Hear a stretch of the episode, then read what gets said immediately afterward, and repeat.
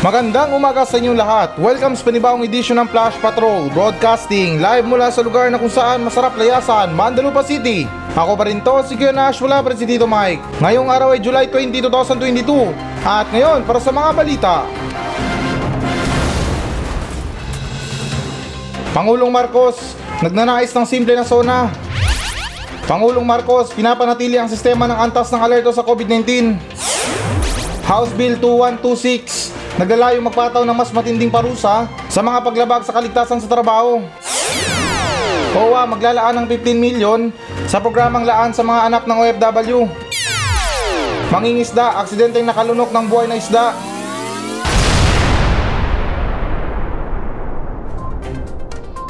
Pangulong Marcos nagnanais ng simple na sona. So, okay guys, na ayon sa ulat ng GMA Network, na guys na nagnanais si Pangulong Ferdinand Marcos Jr. na maging simple ang kanyang unang State of the Nation Address or SONA, sabi ni House Secretary General Mark Leandro Mendoza noong Martes. At guys, nadagdag pa rito na I think sa isang payag na they have to ask to make it simple so he can prepare the message to the general public. Ang gusto lang po ng presidente ang maging simple ang SONA Day. Gaganapin sa July 25 ang unang SONA ni Marcos ay isasagawa ng harapan. Ngayon pa man guys na ang mga bisita ay kinakailangan na magpakita ng nakaprint na kopya ng negatibong resulta ng pagsusuri sa RT-PCR test na kinuha mula sa 48 hours bago ang kaganapan. At guys, nadagdag pa rin dito na hindi bababa sa 1,300 ang bisita ang inimbitahan para sa SONA. At sinabi ni Mendoza na karamihan sa kanila ay kumpirmadong dadalo. Um, okay guys, so ito hindi naman sa pamumuna ha. Speaking sa pagiging simple or simpleng pahayag lang or simpleng ano lang, talkative lang or speaking talking talking lang. Um, para sa akin guys ha, hindi naman or hindi mo naman kailangan na sabihin talaga yan or um, ipa, iparating pa sa maraming tao na oy, um, yung gusto ko lang magiging sona ko, simple lang ha. Pwede mo naman gawing ano yan eh, passive lang na wala lang, ikaw lang yung tipo na kahit hindi mo sabihin, mararamdaman ng mga tao na simpleng tao ka lang. At saka parang napaka masyadong relax naman ni Pangulong Marcos. Seryoso lang guys, hindi naman sa amin namasama para sa kanya. Ang dami na nating problema, problema sa pandemya, problema sa ekonomiya, problema sa West Philippine Sea, problema sa mga gera na yan, mga NPA na yan, Talagang samot-sari yung mga problema na dumarating sa atin, pagtaas ng mga bilihin na yan, agrikultura or ano pa. Tapos sa darating na zona ni Pangulo, yung maririnig lang natin, simple lang. Wala akong sinasabi guys na ano ha, pangit yung sasabihin niya. Pero pag sinabi natin simple lang, parang iba yung dating sa atin yan na, uy wala lang, simple lang yung sinabi ko. Basic lang. Ewan ko lang sa sasabihin ni Pangulong Marcos ha, baka kasi puro lang talagang sasabihin niya. Ewan ko lang guys ha, kasi karamihan sa mga zona, ah, minsan nauuwi sa storytelling na ito, talambuhay ko ganito. Mas okay sana kung mangyayari talaga na yung talagang purong planong sasabihin niya. Na ito, ah, wala natin paligoy-ligoy pa or wala nang intro-intro. Um, bibigyan natin ng solusyon itong problema natin sa ekonomiya, sa pandemya, sa korupsyon. O di ba na kung ganun yung simple na tinutukoy ni Pangulong Marcos, eh okay ako dyan. Kasi naman na itong pagiging simple natin or parang tunog na simple lang ay parang iba yung dating talaga sa akin. Seryoso lang na hindi talaga sa amin na masama. Um, parang gusto ni Pangulong Marcos or parang gusto niyang iparating sa ating mga Pilipino na wala tayong aasahan na maganda na sasabihin niya sa zona niya. Um, pero lang siguro kung talagang merong pag-uugali si Pangulong Marcos na yung ano niya, yung simple lang ang gusto niya. Pero hindi sa lahat ng bagay guys na pwede nating i-attach yung pagiging simple natin. Lalo't na itong kinakaharap ng bansa natin sa mga problema ay halos na parang mag-state of emergency na tayo. Kaya ganun pa man guys na sana lang talaga na ganun ang gagawin ni Pangulong Marcos. Simple man yung pamamaraan niya sa pagbigay ng pahayag or sa zona niya. Pero puro yung ano niya, yung plano niya. At yung mga pagtugon niya na talagang specific sa mga problema. Pero by the way guys, na ano nga ba tong Sona na to? Bakit kailangan na i-general pa to? Para sa akin kasi na bigla ko lang napagtanto na parang sayang sa oras lang to or parang kalas sa oras lang. Kasi sa mga preparasyon na yan, marami pang eche boreche dyan. Ba't di na lang kaya na magsalita na lang siya sa social media o hindi naman kaya i-vlog niya na lang. O di ba at least kung pumalpak, sabihin lang niya na oy content lang yun. It's a prank. Hindi, biro lang guys na ito, dagdag ko lang din itong sa topic na to. Um, nabanggit dito guys na merong dadalo na may git 1,300 na bisita. At kailangan daw na magpakita ng nakaprint na kopya na negatibo or negative result sa ano sa COVID test. Parang baliktad yata yung nangyari ah. Um, 'di ba, hindi naman sa amin masama eh si Pangulong Marcos ngayon nagka-COVID. Eh dapat nga sa entrance, may malaking tarpaulin diyan na nakalagay yung negative result niya. Alam nyo guys na kung sa usapin na pandemya or pag-iingat sa pandemya, ah opinion ko lang ha, walang pangulo-pangulo dito eh. Kasi lahat naman tayo nag-iingat eh. Bale, iniingatan natin yung mga sarili natin sa pandemya na to or sa virus. Kasi halimbawa lang ha, hindi naman sa sinasabi na si Pangulong Marcos, wala rin kasing saysay na kahit na pangulo ka pa, kung ikaw naman ang nagkakalat mismo ng virus sa bansa natin, ay malamang nalalayuan ka ng mga tao. Kaya ganun pa man guys na ito na mabalik tayo sa topic, na I hope sa darating na zona ni Pangulo ay kahit na simple lang ang gusto niya, pero sana talaga na puro lang talaga yung sasabihin niya. And I hope sa kanyang zona, yung gagamitin niyang language is Filipino or Tagalog. Hindi yung magtatagli siya sa atin na kapag nag-English siya, tapos hindi na kinaya, magtatagalog na. Sunod naman tayo na balita. Pangulong Marcos, pinapanatili ang sistema ng antas ng alerto sa COVID-19. So, okay guys, na ayon sa ulat ng GMA Network na napanatili ni Pangulong Ferdinand Marcos Jr. ang COVID-19 alert system sa ngayon, sabi ng Malacanang sa isang payag na inilabas noong Martes. At guys, nadagdag pa rito na gayon pa man, hinahangad ni Marcos na ang muling pag-uuri ng mga paghihigpit na magiging mas katugma sa kasulukuyang mas banayad na mga strain ng coronavirus. Sinabi rin ni Pangulo na ang alert level ay maaaring masiayos o mapabuti kung mas maraming taong makakatanggap ng COVID-19 vaccine booster shot. At guys, nakalaki pa rin ito na nagipagpulong na si Marcos sa mga opisyal ng DOH noong lunes para talakayin ng COVID-19 at mga pagtugon ng gobyerno sa sakit. Tinalakay ni Marcos ang COVID-19 kasama ang mga DOH executive sa pagpupulong ng palasyo. Mukhang tunog na magiging famous na naman si Duque. Pero anyways guys, nasang-ayon naman din ako na tugunan talaga itong pandemya na to kahit na parang papetiks-petiks na lang yung ano, yung virus at saka yung pagresponde natin. Kasi tayo mga Pilipino na sa kabila ng mga kinakaharap nating problema, yung mga sa ekonomiya na yan, eh mas pipiliin ko pa rin yung pagresponde natin sa ano na to, sa COVID na to or etong coronavirus na to. Kasi bakit ko to nasabi? Kung matatandaan nyo guys na unang putok ng pandemya na to ay para tayong mga praning sa bahay, para tayong mga tanga na hindi natin malaman kung ano bang gagawin natin. Nung una okay pa kasi enjoy pa, kanya-kanyang trip sa bahay. Pero parang patagal ng patagal lalo tayong nagiging baliw sa loob ng bahay. Although na yung ginawa nating lockdown na ito na lang yung bukod tangin na paraan para bumaba yung mga kaso. Pero pansin nyo ba yung habang nasa lockdown tayo or nasa mga bahay tayo, tulad ng sinabi ko guys na nung una masaya pa, marami tayong mga libangan, marami tayong mga ginagawa. Pero bandang uli na patagal ng patagal, parang mas dumarami yung problema natin. Problema na sa pamilya, problema na sa mga baby boom or marami nagsibuntisan nung ano nung lockdown or kasagsagan ng lockdown. Maraming mga napahamak na violators mula sa mga kamay ng tanod, kamay ng mga kapulisan. Kaya kung tutuusin talaga guys na kung magbibigay man atensyon ng gobyerno sa mga pagresponde na yan, ah, tulad ng sinabi ko kahit na papetiks-petiks na lang tayo sa ano sa COVID na to, eh mas pipiliin ko pa rin na hawakan pa rin or panghawakan pa rin ng gobyerno itong pagresponde sa pandemya. Kasi kung sa usapin na problema lang natin sa ekonomiya, mga pagtaas ng bilihin, madidiskartehan naman yan. Makakalabas pa rin tayo, ah, may trabaho pa rin tayo. Hindi tulad ng pandemya, kapag tumaas yung mga kaso, no choice ang gobyerno kundi i-lockdown yung buong bansa or hindi naman kaya yung mga karatig na lugar.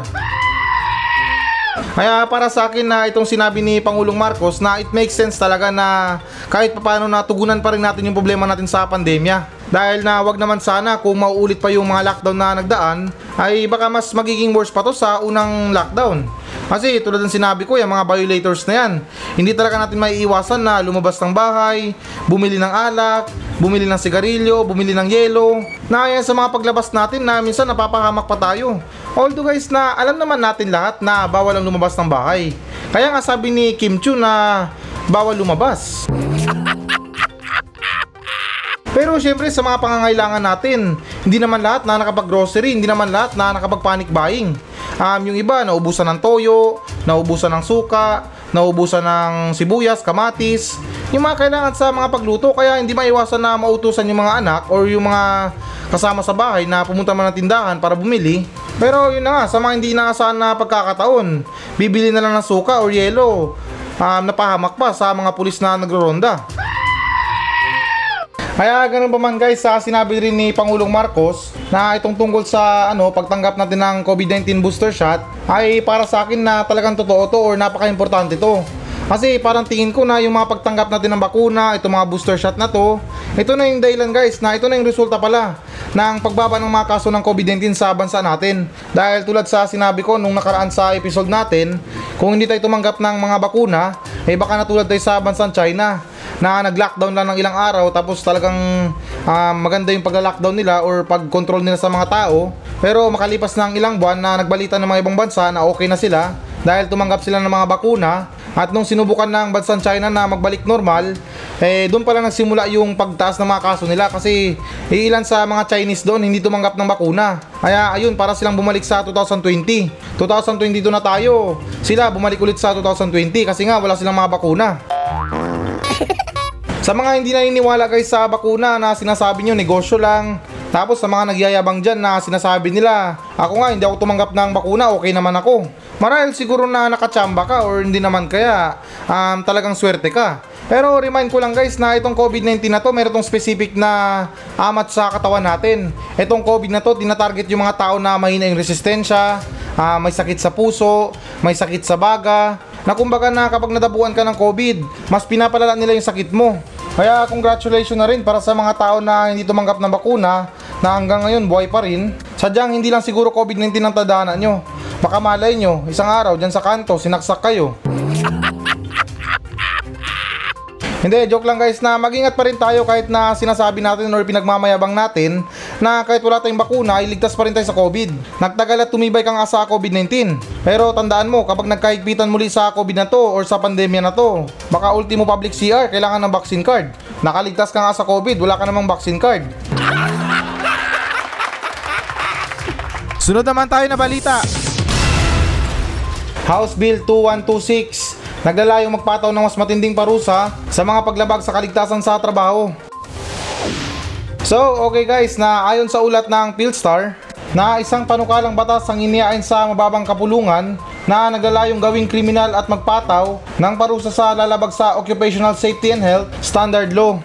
At dagdag pa rito na si Representative Arlene Brosas, Gabriela Women's Party, kasama ang iba pang mga mamabatas ng Makabayan Block ay naghain ng House Bill 2126 noong Martes kasunod ng ulat ng isang dosenang pagkamatay na may kaugnay sa lugar ng trabaho sa nakalipas na mga linggo. At kalagipan nito na pinag-iisipan ng dole ang pagsasama ng kaligtasan sa lugar ng trabaho. Sa ILO sinuspindi ng Makati ang pag-aayos ng elevator sa Burgundy Tower. Ang aming panukalang batas ay nagsasaad ng mga malawak na paglabag sa OSH na maaaring parusahan ng multa o pagkakakulong o pareho. Kabilang ang mga hindi pagsunod sa utos ng kagawaran ng paggawa, kabiguan na magsagawa ng pagsasanay sa OSH, kabiguan na magtalagaan ng mga opisyal ng kaligtasan, at kabiguan upang matiyak ang kaligtasan sa sunog. Yan ang sinabi ni Brosa sa isang pahayag nitong Martes. Um, I'm not sure or hindi lang sigurado kung ngayon lang ba talaga ito na isa sa batas or um, meron ng dating batas tungkol dito. Kasi ang pangit naman kung nadisgrasya ka sa kalagitnaan ng trabaho mo, walang sasagip sa'yo. Or hindi naman kaya walang mananagot sa aksidente na nangyari sa'yo. Although na parang tunog na panakot na rin to sa mga employer, hindi naman kaya sa mga contractor, na hindi naman sa nila lahat na yung iba dyan, tinitipid yung mga trabador nila na pinapakabit ng ganito ng walang harness, walang safety, or walang sapat na kagamitan para sa kaligtasan. Manay sabi na lang sa ano nila, okay yan, magaling yan, superhuman yan.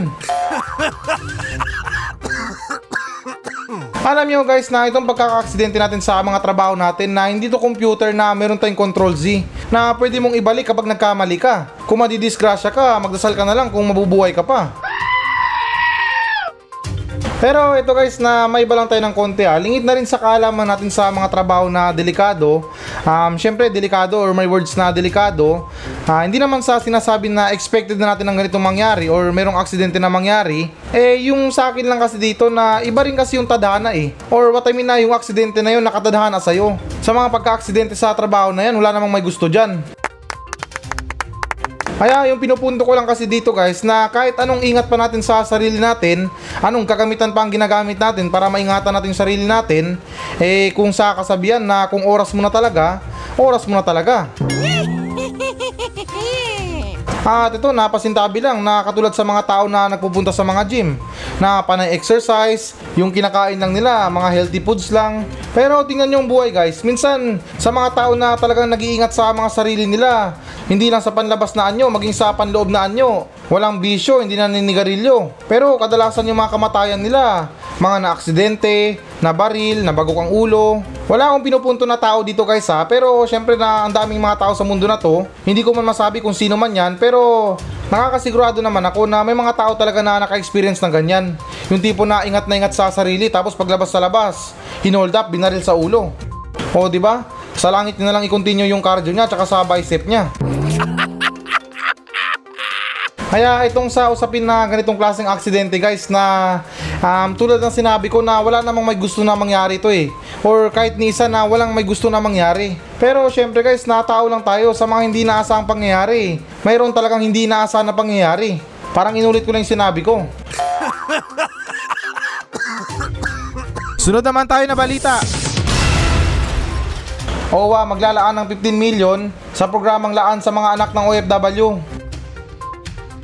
So, okay guys, na ayon sa ulat ng Philstar, na inaprubahan na ng Overseas Worker Welfare Administration o OWA Board of Trustees nitong biyernes, ikalabing lima ng Hulyo, ang isang resolusyong layong magtatag ng isang flagship program para sa proteksyon ng kapakanan ng mga anak ng overseas Filipino workers. At dagdag pa rito sa isang payag, sinabi ng ahensya na inaprubahan na ng OWA Board of Trustees sa pangunguna ni Labor Secretary Bian Binido Leguesma kasama si Department of Migrant Workers, Secretary Susan Toots Opel, ang Board Resolution Number 7 na mungkahing ilunsad ang OFW Children Circle o OCC. At dagdag pa rin dito na nila, alinsunod ito sa kagustuhan ni Pangulong Bongbong Marcos Jr.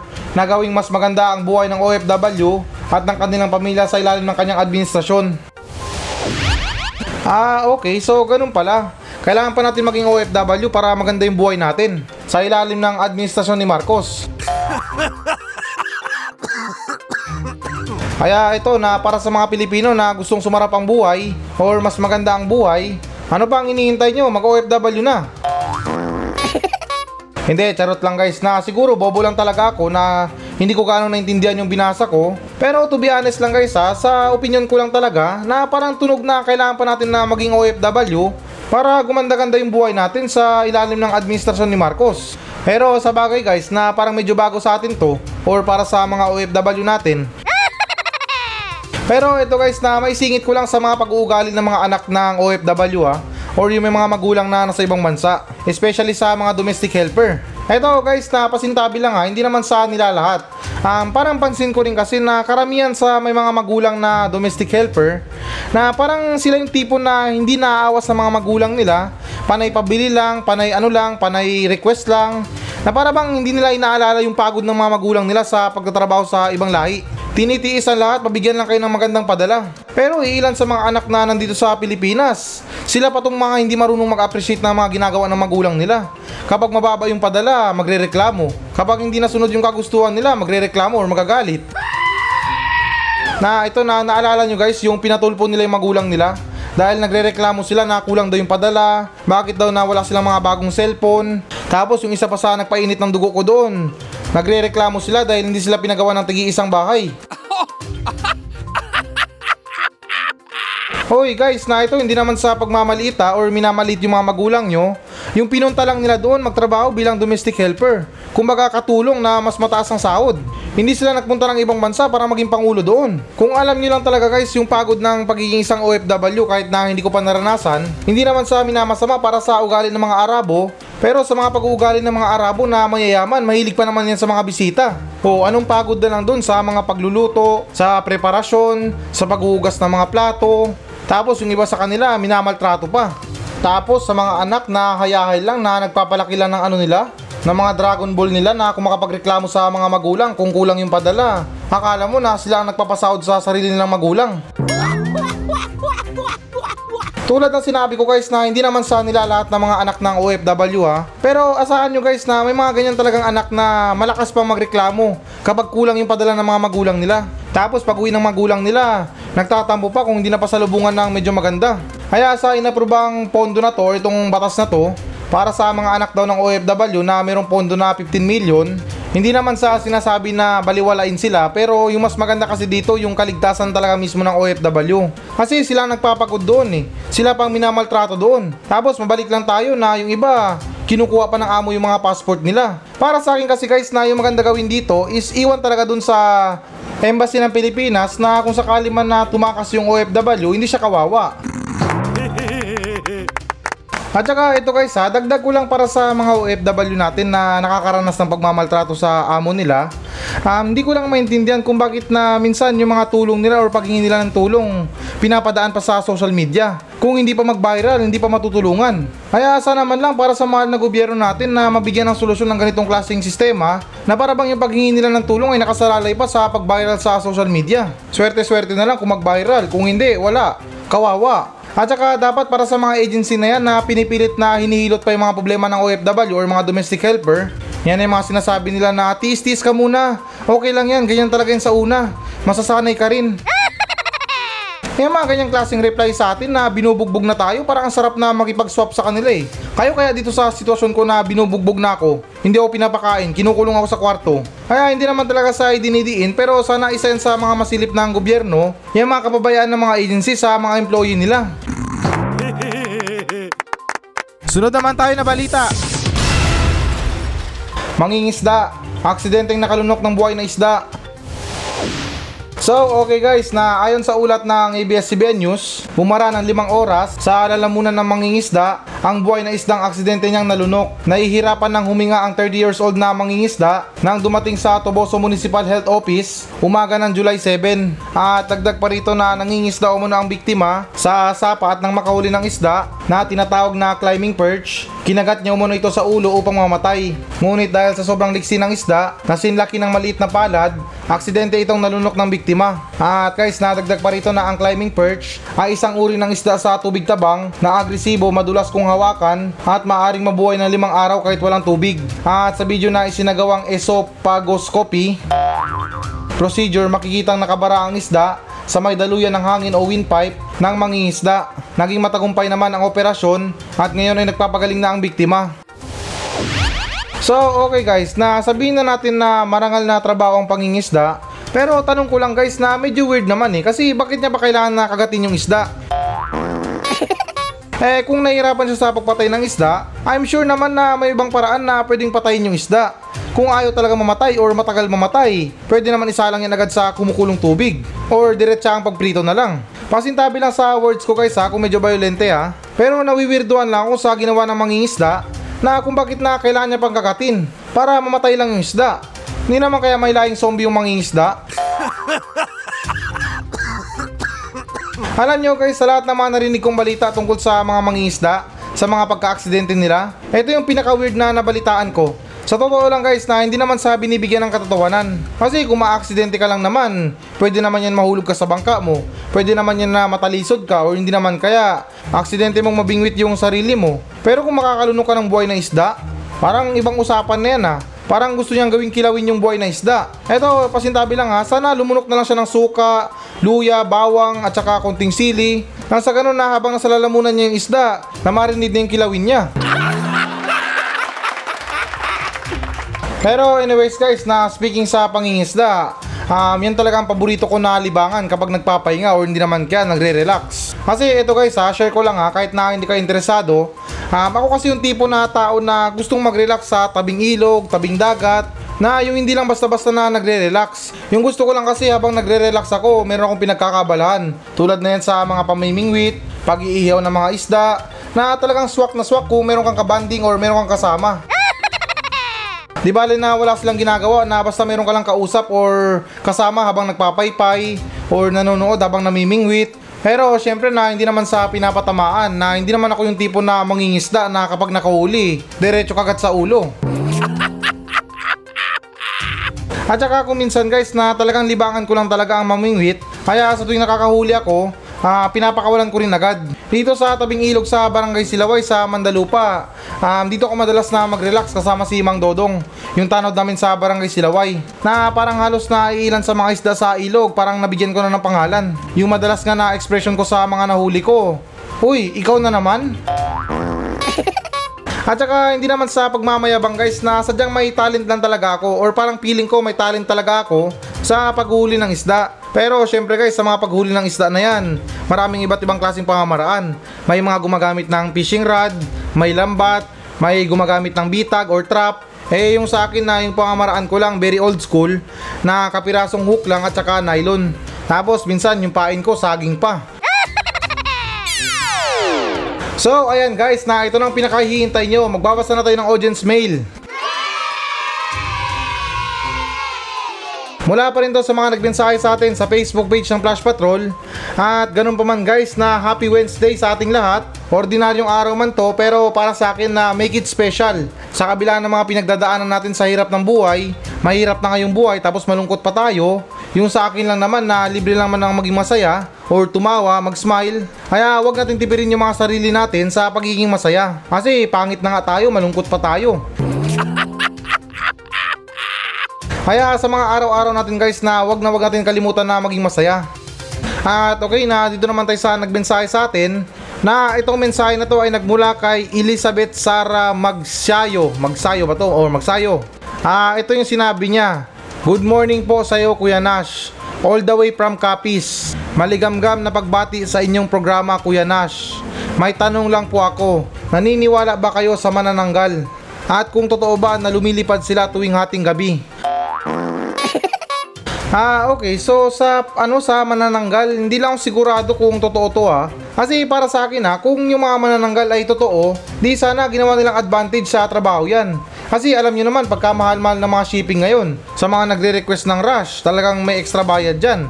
Eh kung manananggal ka or may lahi kang manananggal, kaya mo namang lumipad, baka ilang buwan lang mayaman ka na. Kasi sa mga paglipad ng manananggal, wala namang kailangan dyan or hindi naman kailangan ng gasolina. Kaya malaki ang tipid nila sa konsumo ng gasolina at at the same time na kumikita sila. At saka kung totoo talaga sila, baka matagal na sila nag-apply sa ano sa Lalamove. Kaya sa mga hinala ng iba na hindi lang ako sigurado kung totoo ba talaga itong mga manananggal dahil kung sa iba sa mga kwento nila um, sa bubong nila may kumakaluskos, um, nagpapanggap doon na pusa. Pero tandaan nyo guys na sa sinabi sa akin ni Mang Dodong tungkol sa kanyang trabaho sa pagiging akyat bahay na anong isang araw daw na muntik na siyang maburilyaso pero sa tulong daw ng tunog ng pusa, nagpanggap siyang pusa ay nailigtas siya. Kasi nung gabi na yon habang tinatangka niya na pasukin yung bahay, narinig niya yung salita na, Honey, pakiabot yung shotgun.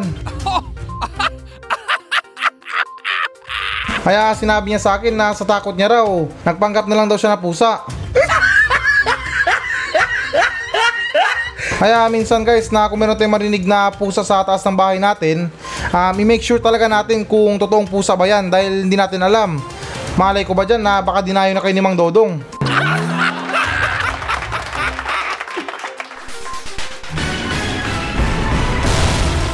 Hello guys, na bago natin tapusin ang show na to, uh, hinikayat ko lang yung mga audience natin na mag-message sa akin dito sa Mandalupa Station para sa mga reklamo nyo sa kapitbahay nyo, reklamo nyo sa asawa nyo, sa mga kaibigan nyo, at kahit sumbong na rin para sa mga katarantaduhan dyan sa lugar nyo. At kung boring ka naman, pwede naman kayo magpa-shoutout sa akin ng buong angkan nyo. Mula ninuno nyo hanggang apo, isa-shoutout natin yan.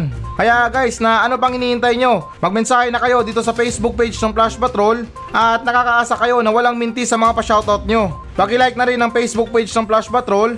Maawa na kayo, desperado na ako sa buhay. Kaya ulitin ko, para sa mga reklamo sa buhay, reklamo sa kapitbahay, reklamo sa mga tao, ay huwag kayong maya na magmensahe sa akin sa Facebook page ng Flash Patrol dahil actionan natin yan ng makabuluhang kalukuhan.